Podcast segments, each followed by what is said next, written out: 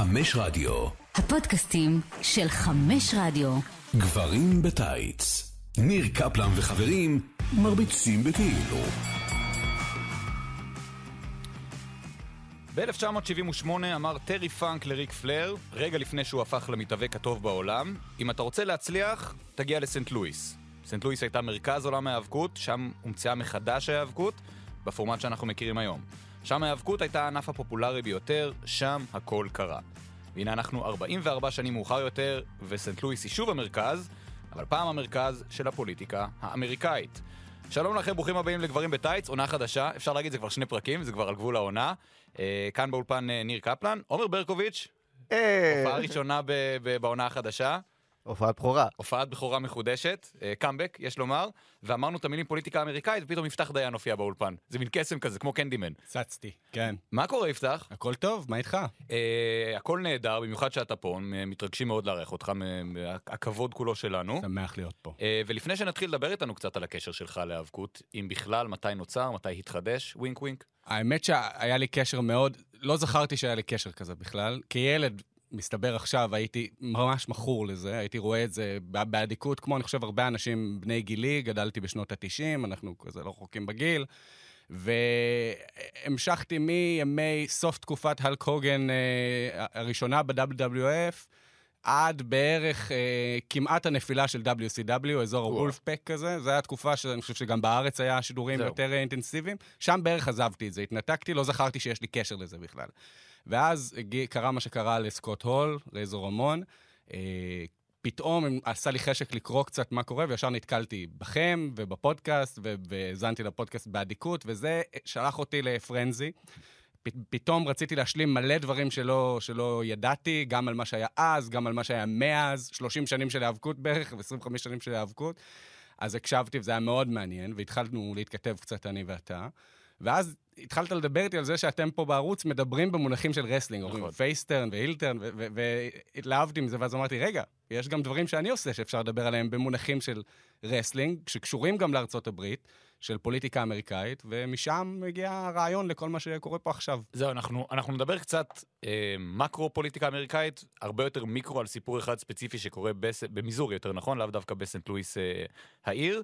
אה, אבל כן, אתה, you're, you're one of us now. צר לי להיות זה שמבשר לך, אבל זה התהליך. אנחנו בשנות ה-90, 93 עד 98 אנחנו צופים כילדים, אנחנו מתבגרים, ואז בגיל מאוחר יותר כל אחד יורד לו האסימון בשלב אחר, הוא מבין שהוא בעצם לא התבגר מעולם והוא חוזר אחורה. פצצה מאוחרת אצלך, עומר אצלך הסיפור קצת אחר, אתה לא מהדור שלנו, אתה הגעת מאוחר יותר. אני גם צפיתי כילד עם המשפחה וכל זה, ו- ואז הפסקתי, שכחתי מזה לחלוטין, וב-2004 פתאום ראיתי רויאל רמבל, ומאז אני מכור. זהו, אז זה עניין של פערי זמנים, אבל הסיפור הוא תמיד אה, אותו סיפור. אה, טוב, אנחנו מדברים על אה, מיזורי. רגע, אני חייב להגיד משהו אחד עכשיו. אה, אנחנו מקליטים את זה ביום רביעי. אה, עידית סילמן, זה קרה ממש לפני כמה שעות, ואנחנו לא נגיד אם זה הילטרן או פייסטרן, כי אנחנו, אה, אנחנו בהמשך נחליט מה הדעה הפוליטית שלנו ובהתאם אה, נבנה הכל, אבל, אבל זה, אני לא חושב שיש עוד תחום בחיים כמו פוליטיקה.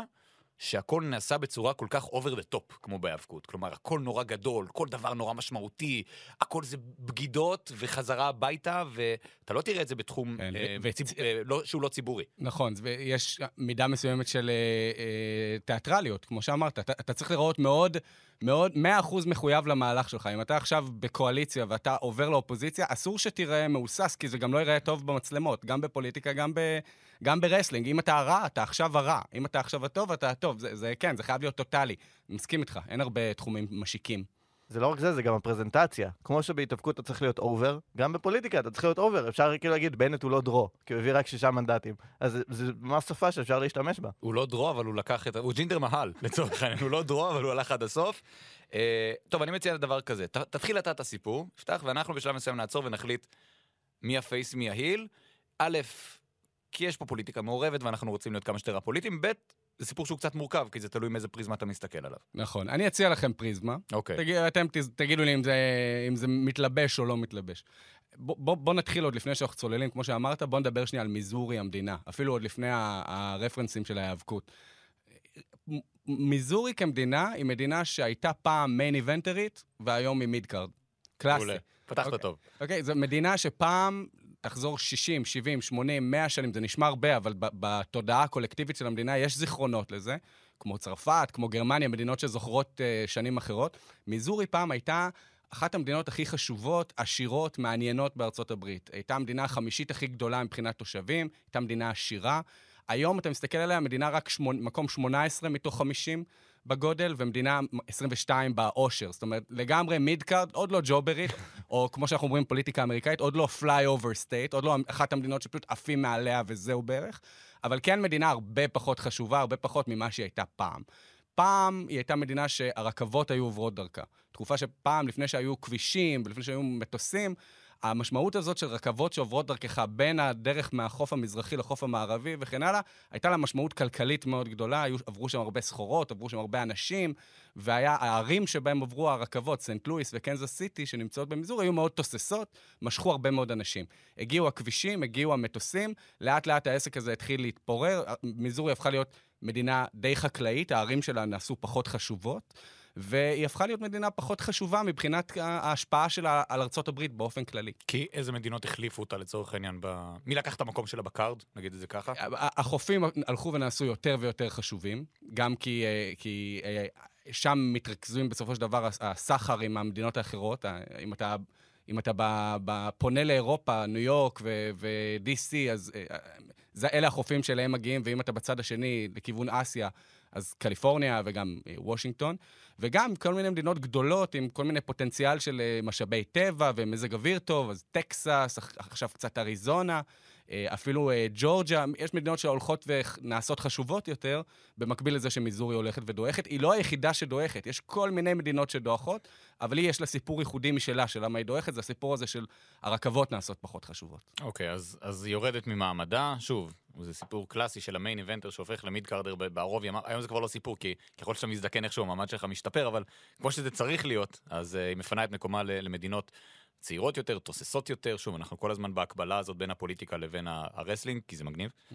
אה, אוקיי, אז מעמדה הולך ודועך, ומה ההשפעה של זה ברמה החברתית? ההשפעה ברמה החברתית היא שהיא נעשית מדינה פחות ליברלית. אוקיי? זה איפה שיש ערים פחות תוססות, הצעירים לא עוברים לשם יותר, לא קורים שם חידושים, לאט לאט אה, גישות מסורתיות נעשות יותר ויותר דומיננטיות.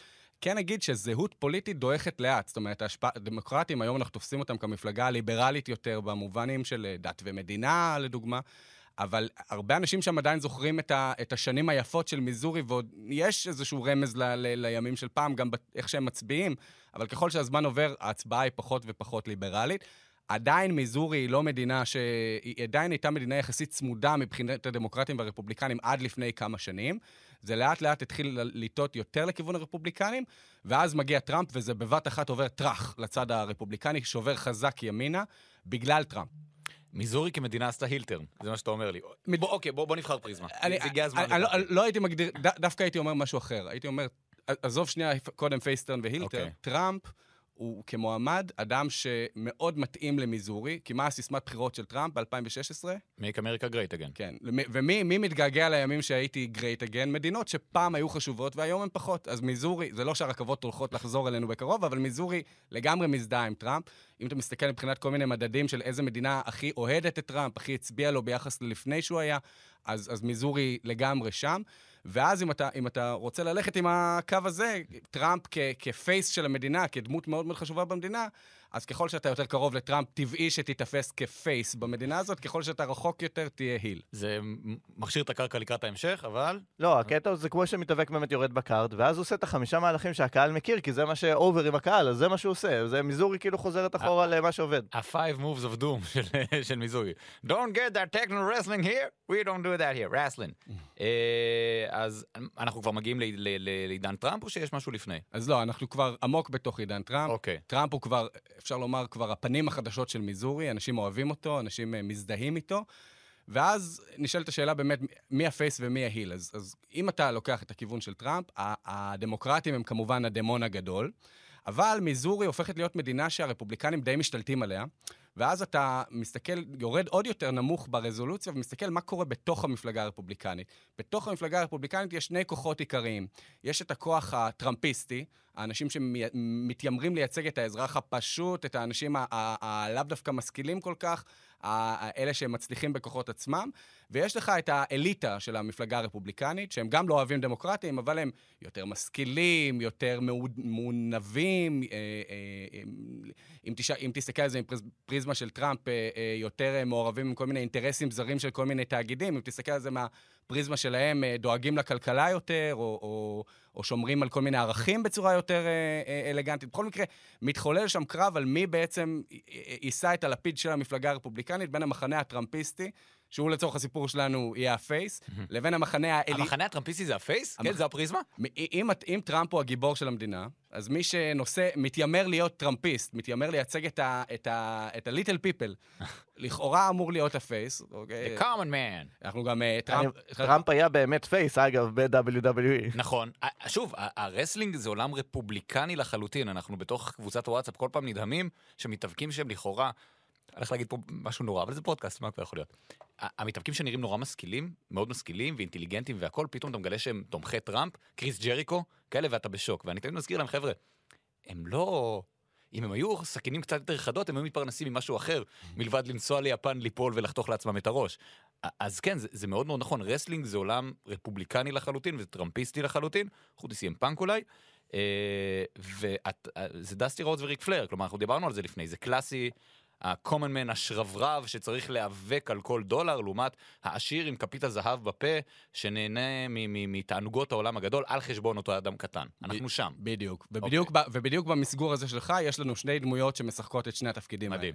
האלה. דסטי רודס הוא לצורך העניין האיש האנשים, מה שנקרא, מהמם. היותר פשוט, אז יש לך שם בחור בשם אריק גרייטנס, אדם שהוא אה, אה, נבחר להיות מושל בשנת 2016, בא ממעמד בינוני, אוקיי? אימא שלו הייתה אה, אה, גננת חינוך מיוחד, אבא שלו רואה חשבון, לא איזה משהו fancy, והוא בעצם אה, עובר במסגרות ציבוריות רגילות, אבל הוא מאוד מתבלט בהן, והוא מתקבל לאוניברסיטת דיוק, שזו אוניברסיטה מאוד מכובדת, גם עם ספורטיבי, אה, אה, מאוד כישורים ספורטיביים, לא אייבי ליג, לא העשר הכי חשובות, אבל בהחלט אוניברסיטה מכובדת, והוא מצליח גם את התקרה הזאת לפרוץ, מתקבל לאוקספורד, נהיה מלגאי רוד, זאת אומרת, בן אדם שהוא הוא בא באמת מרקורד, לא הייתי אומר עוני, כן? הוא בא מרקורד צנוע וממוצע ומאוד מאוד מצליח, מאוד מאוד מרשים. החלום האמריקאי. החלום האמריקאי, ויותר חשוב מהכל, הוא גם, אה, אה, הוא גם ספורטאי, הוא, הוא בעצם, אה, כשהוא לומד באוניברסיטה, הוא לומד באוקספורד, נוסע לבריטניה, הוא, נהיה, הוא זוכה במדליית זהב באגרוף בכל בריטניה, ויש לו חגורה שחורה בטקוונדו. זאת אומרת, יש לו גם את הבוקסים, יש לו גם את הבעיטות, הוא, מגוון מהבחינה. הזאת.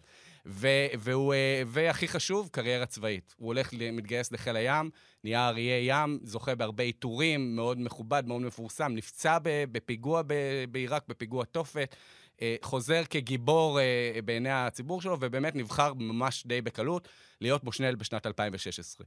והוא בא, הוא כאילו נבחר בין היתר בזה שהוא מייצג את האנשים הפשוטים. אתה רואה את תשדיר בחירות שלו למושלות, אתה רואה שהוא הוא, הוא, הוא אומר, היי, אני אריק גרייטנס, ואז הוא פשוט הולך למכונת ירייה ענקית. הוא, הוא כמעט ולא מדבר. ז- זו מכונת ירייה שזה משהו שאתה מדמיין על מסוק, כאילו ברמה כזאת. זה, זה, אני, חשוב להגיד, לא חוקי בארצות הברית, אוקיי? זה, זה, זה, אם זה נשק והוא לא חוקי בארצות זה- הברית, תחשבו כמה זה קיצוני, מה שקורה בדיוק, שם. בדיוק. זה מראה לך גם למי הוא פונה. הוא, הוא, הוא צריך רישיון מאוד מאוד מאוד ייחודי, שהוא, בגלל שהוא אריה ים לשעבר ו, וחייל אה, Navy, מקבל אותו, ואתה רואה את התרמילים עפים שם, והוא מדהים. יורה, וזה התשדיר בחירות שלו. זה פרומו. זה זה פרומו פרו- לכל דבר זה, ועניין. זה פרומו, וזה פרו, פרו, פרומו בלי דיבורים כמעט. אה, אז, זה, אז הוא יושב לנו על המשבצת הזאת. במשבצת... ש... זה ה-face, אני רוצה לשאול אם זה ה-face שלנו. אוקיי, אני אשאל אותך שאלה כזאת. נגיד אנחנו בראש של אחרי רסלמניה, תמיד יש את הוידאו על המתאבקים שעומדים להגיע, מגיע מתאבק, אה, my name is Eric Greitens. פשוט יורה במלא דברים. הוא לא face כאילו הכי over בחברה באותו רגע? זכור איפה אנחנו נמצאים. זה פרומו, זה סטיב אנחנו אוסטין. באוניברסיטה שלך, עומר. חשבתי פייק עכשיו? אה, לא, אה, לא, זה לא היה... אוקיי, אנחנו בסדר, נמשיך. אה, אוקיי, אז זה ה-face שלנו. זה ה-face. ואז בצד השני יש לך, את- בצד האליטיסטי יותר, יש לך בחור בשם ג'וש הולי. ג'וש הולי הוא בן למעמד גבוה, אבא שלו בנקאי מאוד מאוד עשיר. הוא אגב אפילו לא יליד מיזורי, הוא נולד בכלל בארקנסו, הוא מהגר בגיל צעיר אבל למיזורי. הוא אה, תמיד גדל במסגרות מאוד מאוד אליטיסטיות, בתי ספר פרטיים, Ivy League ים, לומד בייל, לומד בכל מיני כאלה, אבל חשוב לציין שגם הוא מאוד מאוד מתבלט. זאת אומרת, אנשים מגיל מאוד מאוד צעיר אומרים, הוא הולך להיות נשיא. הוא, אם גרייטנס בא ממעמד בינוני ומכוון להיות תפקיד חשוב עבור האנשים שהוא מכיר, שזה מושל, ג'וש הולי כבר יודע שהוא ב- ב- באיזשהו מעגלים מאוד גבוהים, והוא שואף הכי גבוה שבו. הוא כבר מדבר, אני הולך להיות נשיא, והוא אה, אה, לומד באוניברסיטאות הכי חשובות, לומד משפטים, הוא, אה, בעצם זוכה להתמחות אצל שופטי בית משפט עליון, אצל ג'ון רוברטס, שהוא נשיא העליון. בערך המשרה הכי מתבקשת על ידי סטודנט למשפטים כלשהו בארצות הברית, הוא מגיע לשם, מסמנים אותו מגיל מאוד צעיר, והוא ב, גם בגישה של אני הולך אה, להיכנס, אני הולך להתברג, הוא מתמודד באותה שנה שגרייטנס נבחר למושל, 2016, אותה שנה שבה גם טראמפ זוכה בנשיאות, הוא נבחר להיות התובע הכללי, שזה תפקיד חש... אולי השני בחשיבותו בתוך המדינה. אחרי המושל. אחרי המושל, ומשהו מאוד מעניין, כשהוא מתמודד לתפקיד התובע הכללי, הוא אומר שהוא, אה, אחת התופעות הבזויות בעיניו זה אנשים שמשתמשים בתקר... בת- בתפקיד פוליטי אחד כקרש קפיצה מיידי לתפקיד אחר. אתה רוצה לנחש מה הוא עשה שנתיים אחרי? רץ לתפקיד המושל. רץ לתפקיד הסנאטור. הסנאטור, תפקיד אוקיי. חשוב. עשה בדיוק את הדבר שהוא... אה, שתלתי טעות שלא יראה שתיאמנו את זה מראש. לגמרי. אנחנו עושים פה טלוויזיה ורדיו, ליתר דיוק. כן. נכון. אז הוא באמת, הוא עשה בדיוק את הדבר שהוא מדבר נגדו, והוא באמת אה, אה, אה, מאוד מזוהה עם, עם אותם גורמים שהטראמפיסטים לא אוהבים בתוך המפלגה. המנהיגים הגדולים של המפלגה הרפובליקנית, תורמים מאוד גדולים ומפורסמים, אה, חברי קונגרס, מיץ' מקונל, המנהיג של הסנטורים ב, ב, ב, ב, של הרפובליקנים בסנאט, אנשים שהם כאילו פוליטיקאים מקצועיים, אנשים שעושים את זה במשך שנים, שנחשבים כאלה שמנותקים, מנצלים את זה שהמדינה שלהם רפובליקנית ולא באמת משרתים את, אה, את, אה, את, ה- את מה שהאזרח רוצה. אפשר לומר, חלילה, פוליטיקאים. אפשר לומר גם אה, נתפסים כפחות קיצוניים ביניהם, או, או לא מספיק לוחמים, כמו שטראמפ הוא לוחם, הם לא מספיק לוחמים. הוא בא מהפוזיציה הזאת, וגם הוא מאוד מתבלט, והוא גם, שניהם בעצם נבחרים לתפקידים מאוד חשובים באותו זמן, ב-2016. זאת נקודת הפתיחה שלנו, אותם שתי דמויות. זה גם קיים בהיאבקות, זה מתאבק דור שני, שאבא שלו היה מפורסם, והוא מגיל קטן מסומן, הקהל לא סובל אותו, אבל מגיל קטן הוא מסומן ונדחף למעלה. אני יכול לחשוב על אחד מסנט לואיס שעונה על התפקיד הזה, רנדי אורטון, הוא כזה. סליחה, כן. רנדי אורטון שכעס מאוד שלא נתנו לו לשבור את ה-streak של אנדרטייקר. זה- כמה השלמת. בשבועיים האלה מאז שסקוט הול מת? הקול שלך איתי כבר שבועיים עכשיו, זה 30 פרקים? לא, אני מגזים, אבל הרבה מאוד פרקים. נהיינו הפודקאסטים האלה שמונעים מאנשים לראות דברים כי אפשר להקשיב לפודקאסט. אנחנו הסינופסיס, זה, זה מעמדנו החדש, ואנחנו כן. אוהבים אותו. כן. אה, אנחנו ב-2016, יש לנו אה, מושל פייס ותובע כללי היל. בדיוק, פישטנו, כמו שאנחנו אוהבים. כמו שאנחנו אוהבים. ואז מה קורה? מה שקורה זה שג'וש הולי לקראת 2018 מחליט שהוא באמת מדלג למשרה גבוהה יותר, מחליט להתמודד להיות סנטור, אף אחד לא עומד בדרכו, המפלגה הרפובליקנית בגדול ממליכה אותו, דואגת שלא יהיו מועמדים מאוד חשובים נגדו, שלא יהיו תמיכות מאוד גדולות נגדו, הוא גם מצליח לגייס קצת מהחבר'ה של טראמפ לתמוך בו למרות שהוא לא טראמפיסט, כי טראמפ באותה תקופה עוד מנסה לג... לשמור על יחסים טובים, טובים עם יתר המפלגה, אז שם אין איזושהי אה, אה, עימות מאוד גדול. ואז קורה דבר, נופל דבר, אריק גרייטנס, שהוא בזמנו המושל, אה, יוצאת מישהי. עכשיו, זה, זה זמן טוב להגיד, אה, אם יש ילדים בקהל, אולי זה... זה אם זמן... יש ילדים בקהל שלא יקשיבו לנו, זה, זה עליכם ההורים, זה לא עלינו. כן, אז זה קורה, יש איזושהי שערוריית מין, יוצאת מישהי שהיא אה, טוענת שהיא הייתה הפילגש של אריק גרייטנס, ולא רק שהיא הייתה המאהבת שלו, הוא בעצם כפת אותה בהודעה עירומה, צילם תמונות שלה ואיים עליה שאם היא לא, אה, שאם היא תספר על הרומן, הוא יחשוף את התמונות. וזה, היא יוצאת, היא מצטלמת לוידאו, הוידאו הזה נחשף, ואריק גרייטנס בשלב הזה נכנס למגננה מאוד גדולה, תוקפים אותו, חוקרים אותו, ויש לחץ גדול על ג'וש הולי, שהוא התובע הכללי, לא אמרנו את זה, אבל לתובע הכללי יש לו גם אה, השפעה מסוימת על המושל, הוא בעצמו נבחר, והוא יכול גם להגיש כתבי אישום על מושל אם צריך, אפילו שהוא לכאורה נמוך ממנו בהיררכיה. כמו יועץ משפטי לממשלה כזה אצלנו. בדיוק. כרטיס כפול. בדיוק. אז אוקיי. יש לחץ גדול על ג'וש הולי, תוך כדי שהוא בעצמו מתמודד לסנאט, לעשות משהו נגד גרייטנס. בסוף הוא עושה את זה אפילו לא מהזווית שחשבו. במקום הפשע הזה, הוא מוצא את הפשע הכי משעמם שהוא יכול היה למצוא, שזה אה, גניבה של אה, אה, רשימת בוחרים, אה, רשימת תורמים.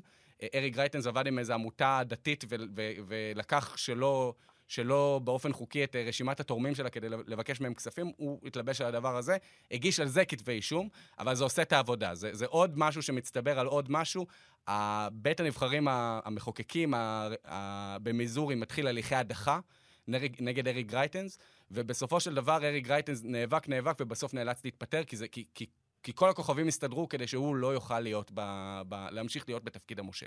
אוקיי. וזה, אם, אם אתה מסתכל על זה מהפרספקטיבה הפ- הטראמפיסטית, זה heel בין heel. זאת אומרת, הוא, הוא אמנם, אנחנו רגילים שה heel בא להפריע ל face כשה, כשהולך לו טוב בקרב. במקרה הזה, ה face כבר שכוב, זאת אומרת, גרייטנס במצב לא טוב, ואז, יחד עם עוד אחד, בא, בא עוד מישהו מהצד, בא... נו, זה ה chicken shit heel, זה השון מייקלס של דיזל, שהוא עושה לו את העבודה ומכסח את היריב, אז מגיע שון מייקלס ונותן עוד איזה בעיטה וחוגג מסביב לזירה. בדיוק. אוקיי. chicken shit heel זה ההילים הכי אפקטיביים, בסופו של דבר. וזה, אגב, זה, באותו רגע גרי, אה, ג'וש הולי הופך להיות אויב בעיני הרבה מאוד אנשים ב, אה, אה, במיזורי. כי אריק גרייטנס הוא הפופולרי, הוא הפופולרי יותר מבין השניים. הוא זה שבכל ארה"ב מדברים עליו כעל היורש האפשרי של טראמפ. הוא החשוב יותר מבין שניהם באותו רגע. והולי עושה מהלך הילי לגמרי, הוא תוקע סכין. והוא אה, אה, בעצם גם מנצל את זה כדי להצטייר כאחד שיודע גם להעמיד אנשים מהמפלגה שלו במקום, אז כדי לקבל את הקול הדמוקרטי כדי בבוא היום. לקבל קולות עצמאיים, לא יודע כמה דמוקרטים, אוקיי. אבל עצמאיים, כן, ובאמת אה, הטראמפיסטים מסתכלים עליו בעין עכורה באותו רגע. כאן, זו התפנית הראשונה בסיפור הזה. אוקיי. עכשיו, שניהם הולכים לכל מיני כיוונים שונים. אתה רוצה לשמוע על, ה- על הכיוון של הולי, או שאתה רוצה? אני, אני רוצה גם וגם, אלה הסיפורים הכי טובים בהיאבקות. אה, הנה, משהו מהתקופה האחרונה שעוד כן הספקתי, קני אומגה ו...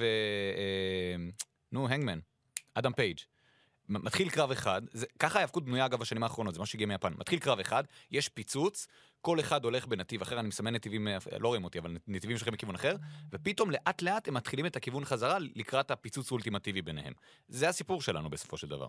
אז בואו בוא ניקח את הנתיבים הללו. אוקיי, אז הולי נבחר לסנאט, הוא זוכר שהטראמפיסטים לא אוהבים אותו, והוא רואה שלאט לאט טראמפ בעצם הופך להיות הגמון במפלגה. זאת אומרת, אין יותר שתי מחנות, כולם כבר מנסים להיות טראמפיסטים, זה כבר, ה-WCW כבר נשאב לתוך. ה-WWF בחזרה. עכשיו, אם אתה רוצה להגיע למשהו בחיים שלך מעבר לסנטור, כדאי שתהיה טראמפיסט. והוא חותך, הוא עושה face turn חזק מאוד לכיוון הטראמפיסטים, הוא עושה כל מיני דברים. אה, קודם כל, הוא נהיה פחות ימני כלכלית, זאת אומרת, האליטה הרפובליקנית היא יותר אה, קפיטליסטית, החבר'ה הטראמפיסטים פחות נוטים לדבר על עניינים כלכליים, אז הוא עובר גם כן לדבר פחות על נושאים כלכליים. אבל הכי חשוב, יש את הבחירות ב-2020, טראמפ מפסיד, אבל יש טענה שהוא לא בעצם הפסיד, שגנבו ממנו את הבחירות. אז הולי רוכב על הרכבת הזאת, הוא טוען שהבחירות נגנבו. אה, כשיש את ההפגנות של השישי בינואר, עם אותם מפגינים שפרצו לגבעת הקפיטול, הוא בא ומעודד אותם, מרים את האגרוף שלו, תמונה מפורסמת, הוא מרים אגרוף אה, כלפיהם. דרך אגב, תמונה נהדרת בגלל שהיא מצחיקה ופתטית, כי, כי ג'וש הולי, כמו שאמרנו, בן אדם מלוקק, אה, אה, שניהם מאוד נעים, אבל ג'וש הולי, אתה רואה שהוא כאילו, הוא לא מהעולם הזה בכלל, של האנשים שמוחים, אני לא חושב שהוא ראה, היה בהפגנה בחיים שלו לפני זה, מרים להם את האגרוף והעניבה שלו קופצת החוצה, אבל כאילו הוא אומר, אני איתכם, אני שלכם, משלהב אותם, ו- ולא רק שהוא משלהב אותם, הוא גם מצביע נגד אשרור התוצאות של הבחירות. זאת אומרת, הוא אומר, מבחינתי הבחירות האלה לא לגיטימיות, הם נגנבו. שזה קיצוני לרפובליקני? כלומר, זה טראמפיסט, כאילו, מלך הטראמפיסטים לעשות דבר כזה? לגמרי. רק שבעה סנטורים בכל המאה אנשים שיושבים בסנאט, ויש לנו בערך 50% מהם רפובליקנים, רק שבעה מהם עשו את המהלך הזה, זה נחשב מהלך דרמטי. אנשים בסנאט לא עושים את זה, במאה השנים האחרונות זה היה מאוד מאוד לא נהוג. בוא נגיד גם, זה- אני מוריד שנייה את הכובע של ה wrestling ושם את הכובע של, ה... בוז, בוז. הכובע של הפרשן. כל האירוע הזה הוא אירוע מאוד מאוד מאוד חמור בתודעה האמריקאית, בעיקר אם אתה מסתכל על ה prospect שארה"ב תאבד את מעמדה כדמוקרטיה באיזשהו שלב, שיום אחד אנשים החליטו שאם הם רוצים להפוך תוצאת בחירות באיזה כלי כזה או אחר הם יעשו את זה, אז יזכרו את הרגע הזה ויזכרו גם את ג'וש הולי. אבל אם אתה, אני שם חזרה את הכובע של ה wrestling, אם, אם אתה טראמפיסט, באותו רגע ג'וש הולי, אתה מסתכל עליו ואומר, הופה, יש פה משהו. יש הוא- פה אוסטין. הוא, כן, הוא הפך מדסטי רוז לסטון קולד סטיב אוסטין. הוא, הוא, הוא, הוא הפך למישהו שאוקיי, עכשיו אני יכול, לה, עכשיו אני מתחבר אליו. עכשיו יש לי איזושהי, איזושהי זיקה אליו, הוא כבר לא... הוא הפך מריק פלייר לסטון קולד סטיב אוסטין, עכשיו אני חושב. נכון. זה- זה קיצוני מאוד. אין- אין לי, לא לא עלה לי דוגמה. אה, שמישהו לא. שעבר מה heel העשיר ל face ה... לא, זה קיצוני מדי. ברון קורבין? שהפך לפתטי כזה? טוב, שוין.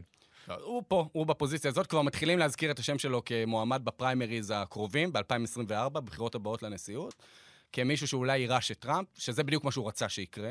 גרייטנס בינתיים שח... נפל לתהום הנשייה, אבל הוא לא מוותר.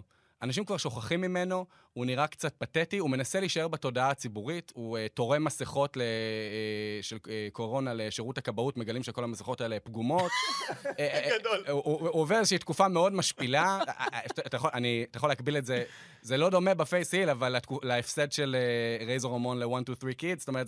בן אדם חזק שפתאום אתה עושה פדיחות, כאילו, הוא ירד מגדולתו ממש. אבל באיזשהו שלב דברים מתחילים לשחק לטובתו. קודם כל, המתלוננת... היה לה איזה אה, קטע שהיא אמרה שהיא ראתה את התמונות שהוא צילם אותה ערומה, ואחר כך היא אמרה שיכול להיות שהיא חלמה שהיא ראתה את התמונות.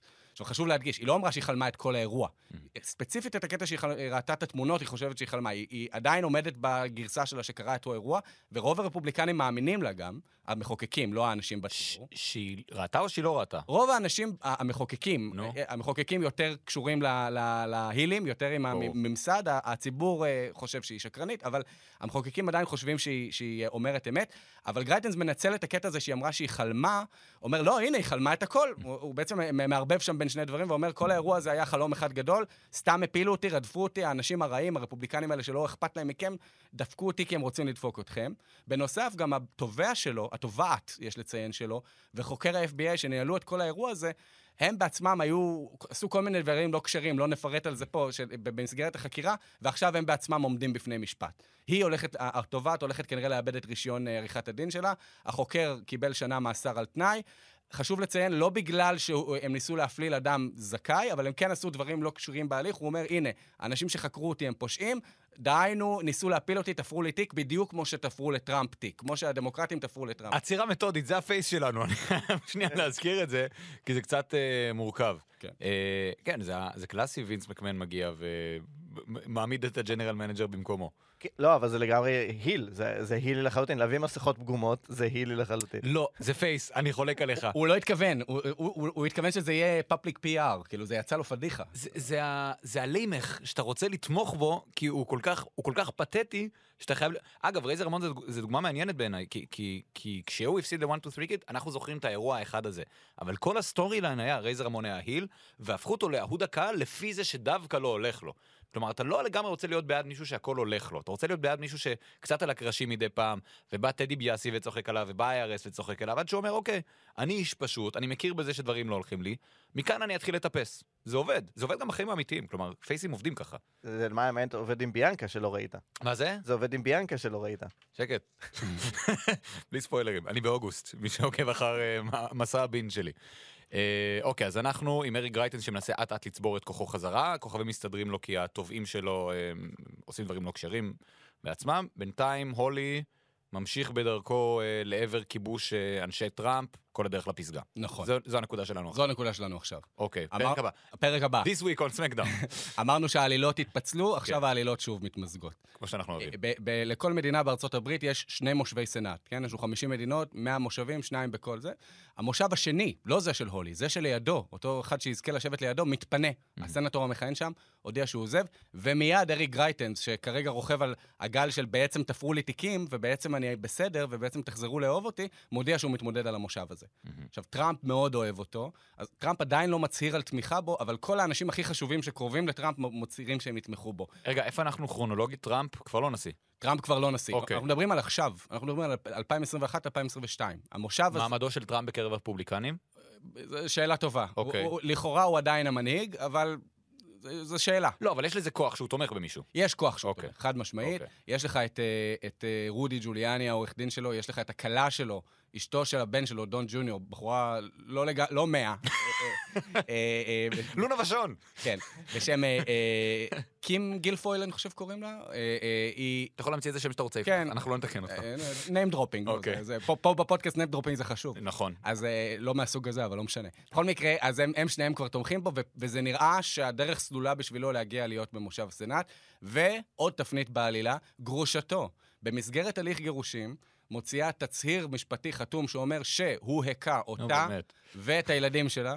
ולכן אה, אה, חשוב שהציבור ידע את זה. היא מגישה תצהיר משפטי, אגב, התצהיר הוא לא לציבור, במסגרת הליך הגירושים שלהם, אה, אבל הדבר הזה בעצם כמובן בעוכריו, וכל ה... לא אוהבים שלו, במרכאות, בתוך המפלגה הרפובליקנית, לא הדמוקרטים. אותם אנשים שג'וש הולי עד לא מזמן אה, ניסה לרצות, לפני שהוא עבר לצד הטראמפיסטי. מיץ' מקונל, אנשי המפלגה. הפור הורסמן. כן, אותם אנשים שאת אריק גרייטן זה מתעבים כי הוא טראמפיסט ללא, ללא מעצורים, הם מתלבשים על זה ואומרים, או, oh, הוא לא, זה, הוא לא יכול להיות יותר מועמד. חייבים להעיף אותו, הם, הם, הם לא רוצים שהוא יהיה סנטור, הם לא רוצים לתת לו את המקום הזה, הם, הם רוצים שמישהו משלהם יהיה שם, והם מנצלים את הרגע הזה. כל העיניים מופנות לעבר ג'וש הולי. מה ג'וש הולי הולך לעשות? ג'וש הולי מתראיין ואומר, הוא לא צריך להיות בסנאט, הוא צריך להיות באזיקים. וואה. והוא צריך לצאת מהמרוץ. הילטרן. הילטרן, חזרה להילטרן. וואו. אבל הפעם ההילטרן הוא, הוא לא אידיאולוגי, הוא אישי לחלוטין. זאת אומרת, הוא הרי לכאורה בעצמו טראמפיסט כבר, הוא אמור להיות עם הטראמפיסטים, אבל, אבל יש יריבות בין שניהם, זה האגו של שניהם, שניהם מתאימים להיות הפוליטיקאי הכי חשוב, הם גם בערך באותו גיל, לא אמרנו את זה, mm-hmm. שנות ה-40 לחייהם. אה, שני גברים גם אה, נעים, אה, רהוטים, זאת אומרת, יש בהם הרבה דמיון, אבל יש בהם גם הרבה שוני, והולי לא מוכן לתת לגרייטנס את המקום הזה לידו בתהילה. זה פרשנות אחת כמובן לכל הדבר הזה. זה הפרשנות שאנחנו אוהבים, כי נורא wrestling. אין, אין לי אפילו דוגמה אחת לתת, זה, זה פשוט ככה, תמיד. זה כאילו storyline של רויאל רמבל, נכון? של רגע לפני רסלמניה, השניים הגדולים נפגשים לראות מי הולך לאליפות. ואז אחד בוגד בשני, סיד ג'סטיס והאלק הוגן. זה מה שקופץ לי, כי אני, גורדון, זה היה בשבילך. אבל כן, יש, יש רק מקום אחד ב WrestleMania, או משרת הנשיא. אני מניח שה... הגביע הקדוש שמדברים עליו בסופו של דבר זה הנשיא, פחות משנה אם ההוא עכשיו יהיה בסנאט או אחר כך יהיה בסנאט, יותר קדימה. זה, אתה... יכול להיות שבעולם שבו אתה לא יכול לזכות באליפות לפני שזכית בבין יבשתי... או ב Royal Rumble. כן, אז בעולם הזה כנראה שלא תהיה נשיא לפני שהיית סנטור, כי היום אלה האנשים שסוחבים, זה, זה כבר... טראמפ הוא החריג פה, כן? אני חושב שלא יהיה עוד אנשים, הרבה אנשים כמו טראמפ. שמזנקים ישר לנשיאות, האנשים שמתיימרים לרשת את טראמפ הם כולם או מושלים, או סנטורים, או אנשים שהם אה, פוליטיקאים אה, נמוכים יותר, אבל עדיין עם, עם תודעה ציבורית מאוד מאוד גדולה. כולם עברו דרך NXT, ולא ישר למיין רוסטר. זה, זה, זה מה שחיפשנו, אנחנו, אנחנו שם. אה, טוב, אז הולי אומר שהוא צריך להיות באזיקים. האם הוא באזיקים בסופו של דבר? הוא לא באזיקים, הוא לא מוותר. אוקיי? הוא ממשיך להילחם. דרך אגב, אה, אם אתה שואל את המעריצים של טראמפ, מה הדבר שאתם הכי אוהבים, הכי אוהבים בטראמפ, התשובה היא תמיד, he fights. Mm. הוא לא מוותר. גם כשזה נראה שהוא אמור לוותר כי הוא הפסיד, כי הוא עשה משהו לא בסדר ואומרים לו זה, הוא לא מוותר. וגרייטנס ברוח טראמפ גם לא מוותר, הוא אומר שאשתו משקרת, הוא אומר שמיץ' מקונל לחץ עליה להיות, אה, מיץ', לא רק מיץ' מקונל, גם בחור בשם קארל רוב, שבכלל בא מהממשל של ג'ורג' בוש הבן, היה ראש הסגל של ג'ורג' בוש הבן, לחץ עליה לשנות את התצהיר, והציע לה כסף תמורת לשנות את התצהיר, כי היא הגישה בהתחלה תצהיר שהכל בסדר, אחר כך היא הגישה את אותו תצהיר שהיא אה, אישה מוכה ושהילדים שלה ילדים מוכים. זה ה face שלנו. זה ה face שלנו. עצירה מתודית. אנחנו... אנחנו טראמפיסטים. שמנו כובע טראמפיסטים, לכן זה ה face שלנו. כן, שוב, חשוב לי... הדיוק הוא חשוב, כן. כן, על הפנים אם לא. אבל, אבל הוא, הוא ממשיך להילחם, כן הוא יורד בסקרים, זאת אומרת, הוא היה קודם לכן פייבוריט מובהק לזכות בפריימריז האלה, עכשיו זה כבר לא כל כך, זה די תיקו, הוא קצת מקום שני, לא, לא לגמרי ברור, סקרים של פריימריז זה גם לא סקרים טובים בדרך כלל, אבל הוא לא מוותר. והוא לא מוותר, ואני אומר, יש סיכוי לא רע שהוא עדיין ייבחר בפריימריז. אם הוא נבחר לפריימריז, לדמוקרטים יש קצת יותר סיכוי, למרות שזאת מדינה יותר שמרנית היום, כי הוא מועמד גרוע לבחירות הכלליות, כי הוא אה, אותו אחד שגם צילם את האי וגם הכה את הזאת וגם בכל הדברים האלה, אבל יש לו גם סיכוי להיבחר בבחירות הכלליות. ויכול להיות שאנחנו עומדים בפני סיטואציה ששני האנשים האלה, שלא סובלים אחד את השני, שמתעבים אחד את הרקע של השני ואת, ה, ואת כל המהות שלו, הולכים להיות סנטורים ביחד. לשבת אחד ליד השני, ושניהם לסלול את דרכם לעבר ה, ל, לרשת את טראמפ. זה, זה, זה, זה הסיטואציה שבה אנחנו עלולים למצוא את עצמנו. אלופי הזוגות ה face וה heel, זה שם. זה מעולם לא היה סיפור יותר wrestling מזה. ברור, ברור. רגע, אז אנחנו, מה עומד לקרות עכשיו? כאילו, מה, מה הדבר הבא שקורה? כרגע אנחנו קודם כל רוצים לראות מה קורה עם טראמפ. כי טראמפ אומנם אה, הודיע שהוא חצי תומך במועמד אחר, מיד אחרי שקרה כל הדבר הזה, כי זה, הוא, הוא לא יכול היה להרשות לעצמו לתמוך במישהו שהוא כל כך... אה, אה, הוא לא יכול היה להרשות לעצמו לתמוך בו? אז פה אתה נוגע באיזושהי נקודה. טראמפ מתחיל אולי קצת לאבד את הזוהר שלו בתוך המפלגה הרפובליקנית. בתקופת הקורונה, כל מיני גיבורים עממיים אחרים צמחו, כי הם היו יותר בכותרות. יש לך את מושל פלורידה, רון דה סנטיס. סנטיס, הוא, הוא, הוא שלנו, הוא אישר לעשות היאבקות, הוא קרא לזה ענף אה, חריג, משהו זה. בדיוק. זה ה face שלנו. זה ה face שלנו. זה, זה, זה, זה, הוא, הוא לגמרי ה face, הוא, מבחינת הטראמפיסטים שהם כבר לאו דווקא, זה כמו הלק הוגן, שש שנים, די נמאס, אז גם טראמפ. עכשיו צריך מישהו חדש. רון דה סנטיס הוא אה, צבר הרבה תהילת עולם בקרב הרפובליקנים על זה שהוא נאבק בביידן על כל הסיפור של ההגבלות קורונה. היום הדבר שהכי מעניין את הרפובליקנים, העממיים, לא, לא האליטה, האליטה מסתכלת על האינפלציה, הרפובליקנים היותר, הפחות משכילים, מסתכלים על הקורונה ושונאים את מגבלות הקורונה, והוא גיבור של אותם אנשים, כי הוא הביא להרבה, נלחם בהרבה הגבלות קורונה. יש מצב שהוא לאט לאט מטפס ויוכל לאתגר את טראמפ. וטראמפ, מהמקום הזה של אני כבר קצת פחות פופולרי, אני צריך להיות טיפה פחות, יותר זהיר, אני, אני לא יכול לעשות כל מה שבא לי פה. לדוגמה, אני לא יכול לתמוך באופן רשמי באדם שאני אומנם מאוד אוהב, אבל שיש מולו האשמות כל כך חמורות כמו גרייטנס במרוץ לסנאט. אוקיי. אז הוא כרגע לקח מרחק. אבל אם גרייטנס יזכה בפריימריז, למרות המצב הזה, טראמפ יחזור לתמוך בו.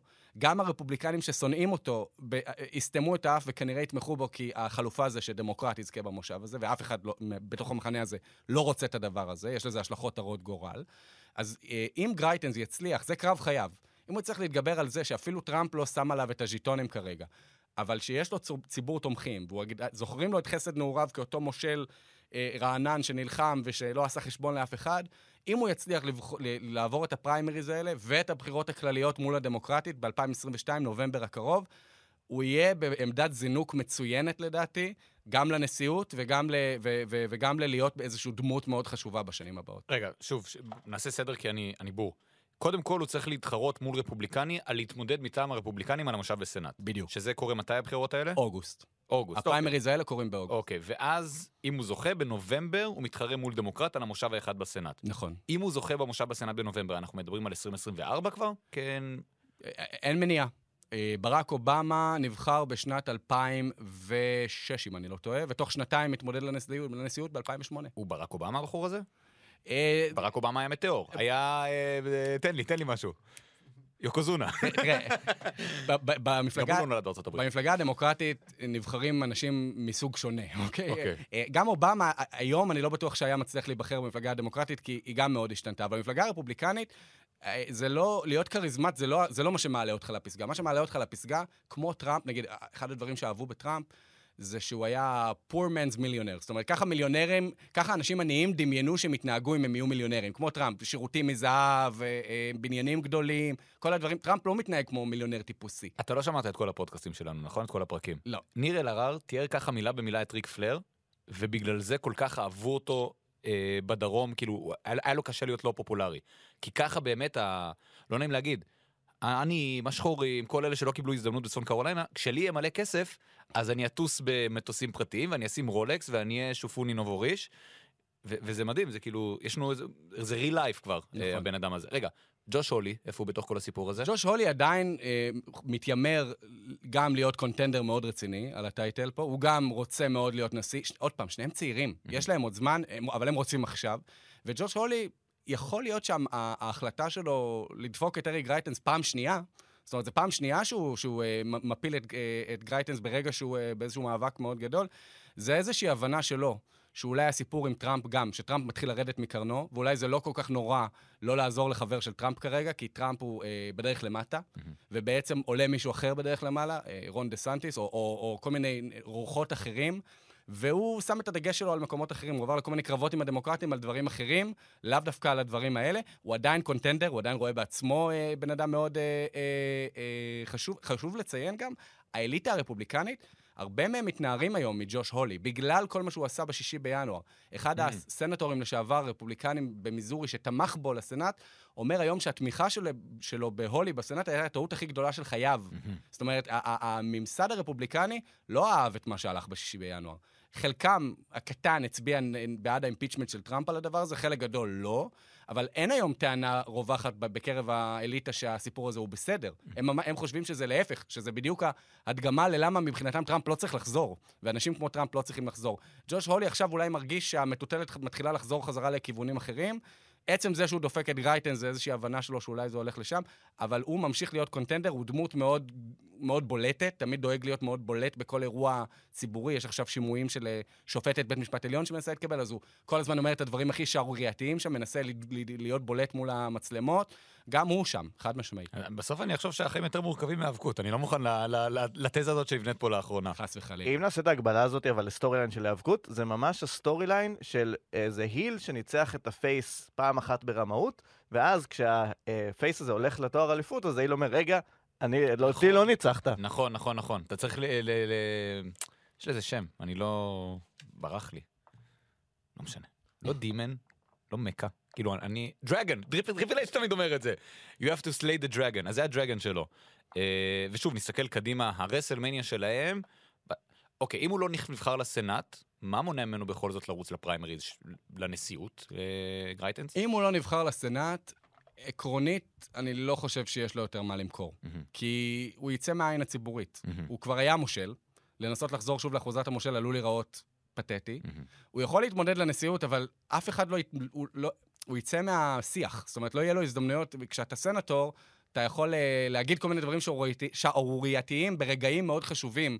אחרי איזה אירוע שקורה עם ביידן, או אחרי איזה אה, מלחמה רוסיה-אוקראינה, יש לך... איזה mass shooting נחמד. כן. כן. אתה, אתה, אם אתה בסנאט, אתה main eventer. לא, לא כל הסנטורים, אבל חלק מהם, אתה נהיה main eventer. יש, לך, רגע עם מיקרופון.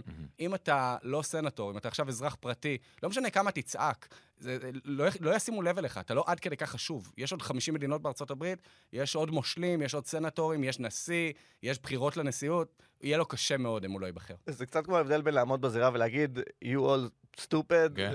ולעמוד ברחוב ולהגיד you all stupid. או ב Talking Smack, שזה, שזה די מקביל. אה, טוב, זה חתיכת סיפור. זה... אני מניח שיש עוד בפוליטיקה האמריקאית שאפשר להקביל, כאילו זה פשוט ישבנו מבחינת זמנים ו... חד משמעית. אפילו ב cycle הזה, בבחירות האלה לסנאט, יש כל מיני דמויות באוהיו שהייתי יכול, אה, היינו יכולים לעשות עליהם פודקאסט. אפשר היה לדבר דווקא על הצד הדמוקרטי ולנסות לנתח שם כל מיני אתה כיוונים. תצטרך לבוא עוד, זו, זו המסקנה בסופו של דבר. יש לנו ספין-אוף. אחת לכמה זמן אתם תעשו איתי איזה special. מדהים, מדהים. אה, יפתח דיין, תענוג, אה, העלית פה את הרמה. אנחנו, עומר, אנחנו נוריד אותו פעם הבאה חזרה למקרה שחששתם. אה, זהו, יצאה עונה חדשה, זה אומר שאנחנו נצטרך להתחיל להקליט, אני צריך להעלות הילוך עכשיו בדברים שאני צופה בהם. אבל עד כאן, הפרק הזה של גברים בטייץ, special פוליטיקה אמריקאית, אנחנו נמצא שם יותר קליט לקראת התוכניות הבאות. אה, זהו, המשך האזנה נעימה, כל הפודקאסטים שלנו בגנזך, כל הפרקים בגנזך, תקנו אותי פעם קודמת. מוזמנים להאזין ולהצטרף אלינו טוויטר, פייסבוק, עשו לייק, עשו שייר, זהו נגמר המוזיקה.